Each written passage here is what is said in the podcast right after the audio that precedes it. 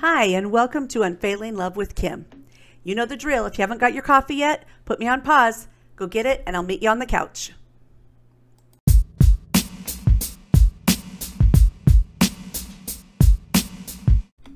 Hi, and welcome back to Unfailing Love with Kim. We're going to do our verse of the week, and it has been a little while, longer than I expected since I was here last, but I'm going to do a couple episodes in a row here, so we'll be on track for at least a couple weeks. So, our scripture of the week comes from 1 Corinthians 13, chapter or verse 13, and it says, And now these three remain faith, hope, and love. But the greatest of these is love talk about that a little more on the other side.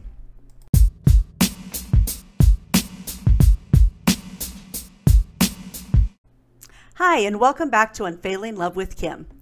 We are going to talk a little bit today about, well, my husband and I's marriage. And throughout the whole podcast, I sprinkle that in. There's a few um, of the podcasts that have our story in it in the early part of the first season. So if you haven't listened to that, I, I recommend you do that so you know where we're coming from. But I'll talk a little bit about that today, but just a little bit. Um, we just recently celebrated our 35th wedding anniversary.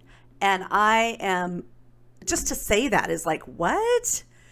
Um, we know how old we are. That doesn't seem to bother us too much. But to hear 35 years, we've really been together that long and I would love to say that it's all 35 years we're happy, but I will tell you they were not.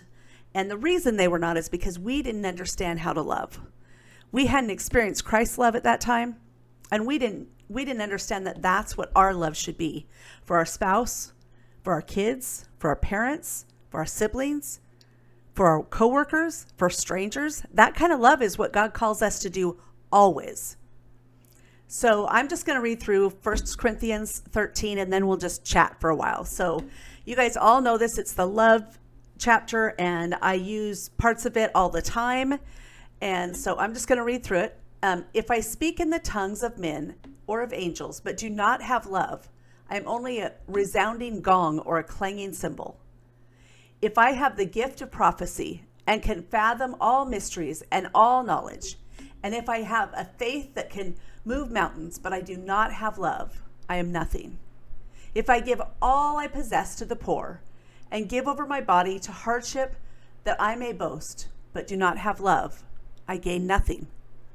Love is patient, love is kind, it does not envy, it does not boast, it is not proud, it does not dishonor others, it is not self seeking, it is not easily angered, it keeps no record of wrongs.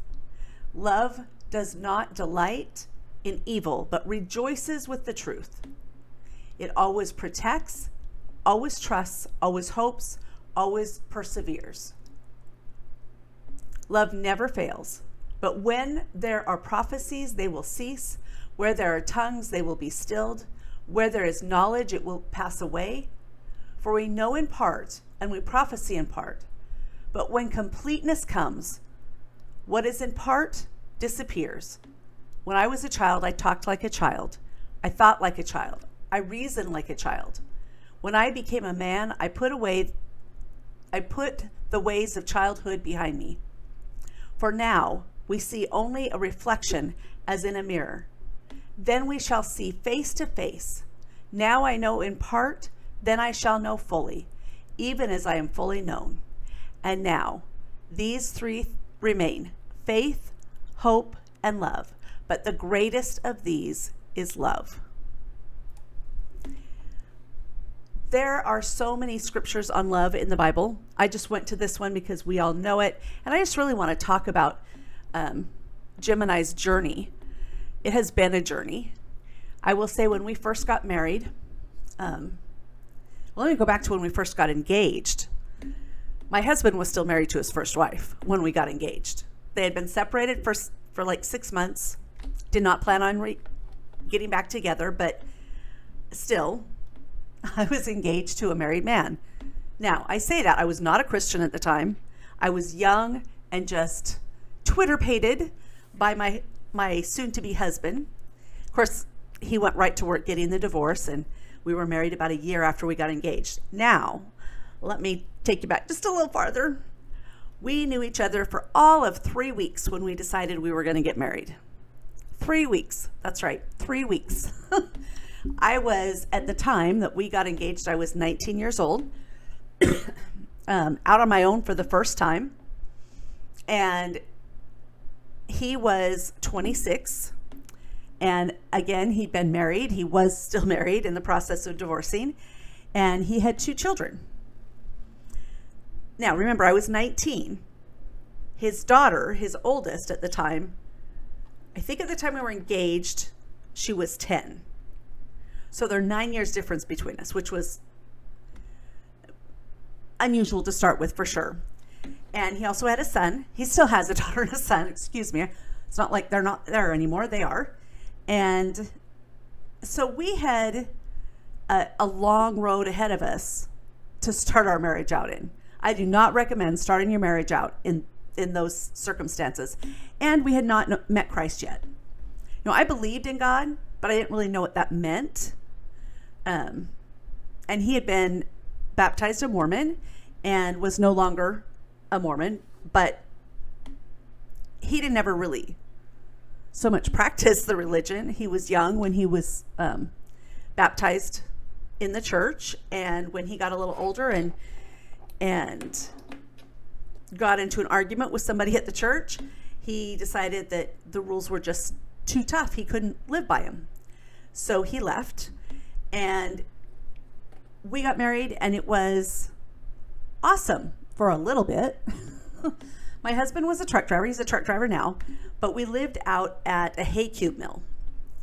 And we were supposed to have this tra- trailer that came with the, the job. I also was going to be working in the office. And we got there and they were not ready for us to move in. And he, we have all our stuff.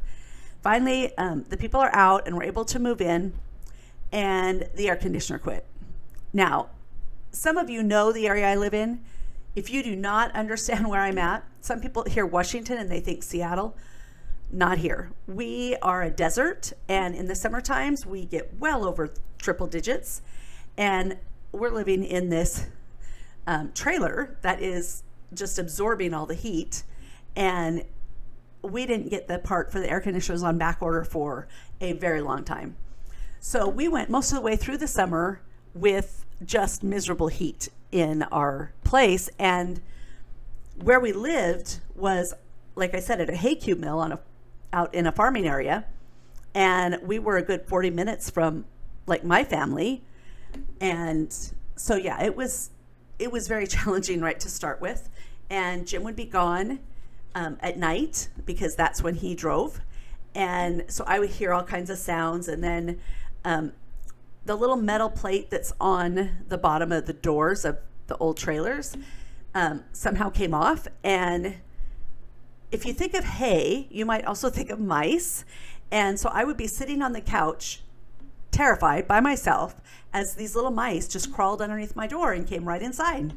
And so it was we started out with some challenges for sure.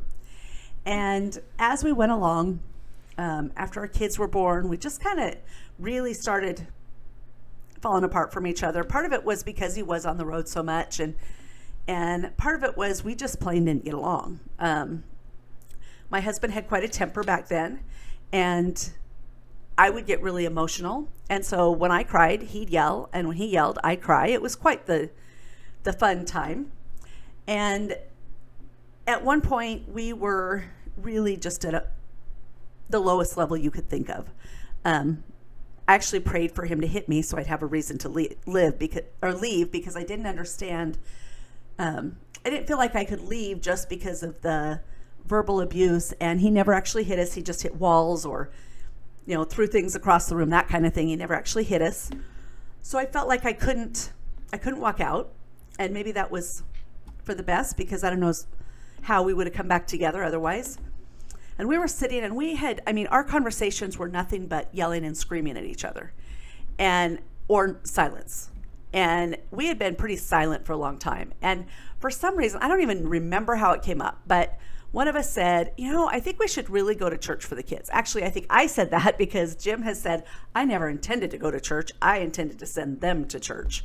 So, but our son heard us, and he was young at the time, like three, four years old. And he went, he was over playing with a neighbor kid, a couple houses down. And he tells this kid, So my parents were talking about us maybe starting to go to church. And the other kid goes, Oh, that's so cool because my dad's a pastor and we have church in our house. And God had such a sense of humor because he knew, he knew that we couldn't say we weren't home because they could see our car. If we said we were sick, they'd be coming over to anoint us with oil and pray over us. I mean, we just, he knew that we couldn't get out of this. So we went and we went the first time and we came home and I asked Jim, I said, So what do you think? And we both busted out laughing because these weird people were raising their hands and as they sang these songs, and it was just so bizarre. Well, we've been, we're, we're the hand, well, especially me. I'm the hand raiser, he is at times um, now, but at the time, we didn't understand it. And so we started going to church, and then the church moved to another building. And by then, we were somewhat invested, and we went, and we'd been going for a little while.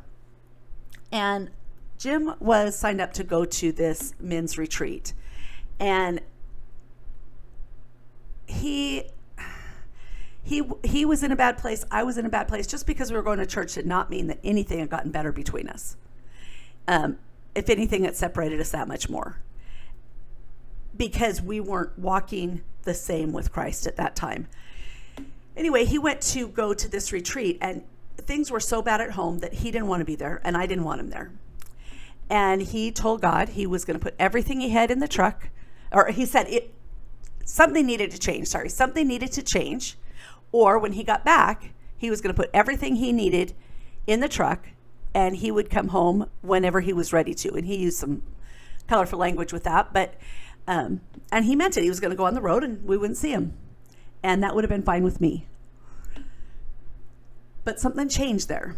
He went to this retreat, and every session they had had a session on marriage. And so he went to all of all of these marriage sessions, and God was really working on him. And when he got back, we crawled into bed, and I was just ready to turn my back on him and go to sleep like usual. But he said, um, one of the places, one of the sessions that I went to challenged us to do this. So I'd like to do it with you. I'm like, okay. And he goes, they challenged us to ask you to tell us everything that you don't like about us or that we do.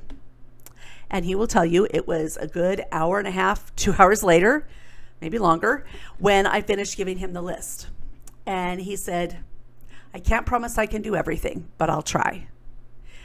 And he began a journey of really following Christ and trying to love me the way God says we should love each other. And I treated him horribly because I didn't believe it. I thought it was just a whatever.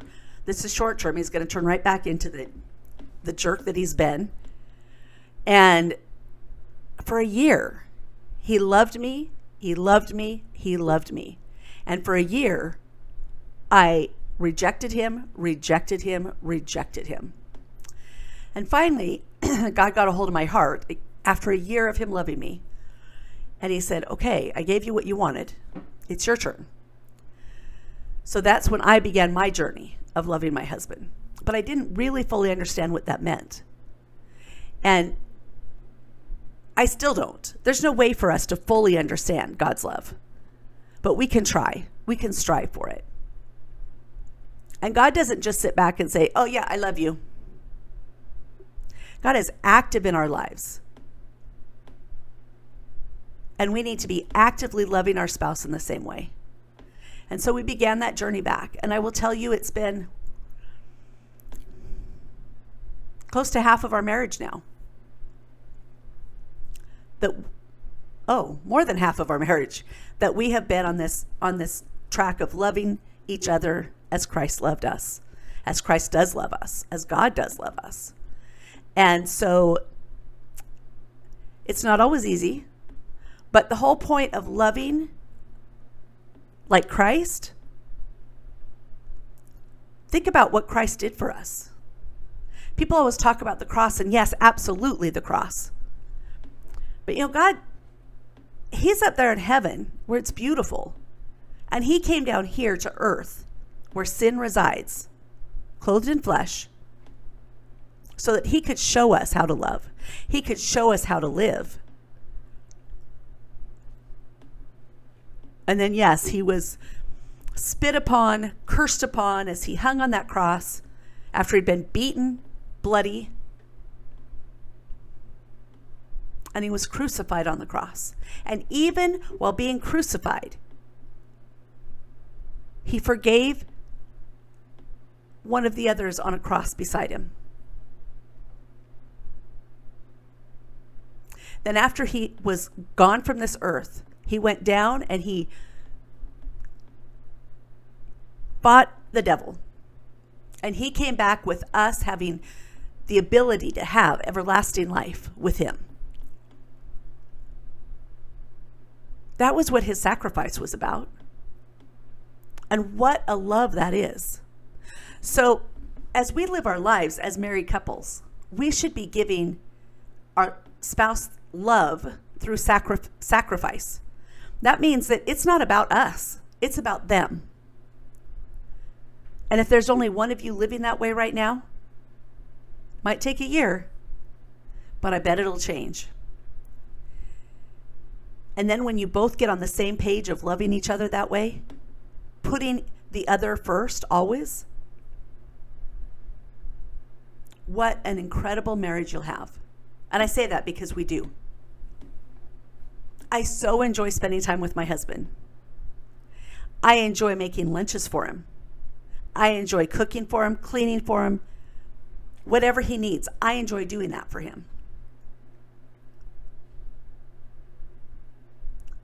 And it means the world to him. Just like when he does things for me, it means the world to me. I feel cherished. And that's what we should do for our spouse. We should make them feel cherished. There's um, an author that writes some Christian um, romance novels that myself, my mom, my kids, everybody, well, my daughters, I guess I should clarify that, loved these books. And in one of the books, she talks about, um, she's telling her, not her, the character's telling her daughter that she should be, she should not settle for a man until there is a man who seeks after her as a man in a desert seeks after water and that's how we should be with our spouse. We should we should pursue them in that way with that kind of passion that kind of love that kind of sacrifice.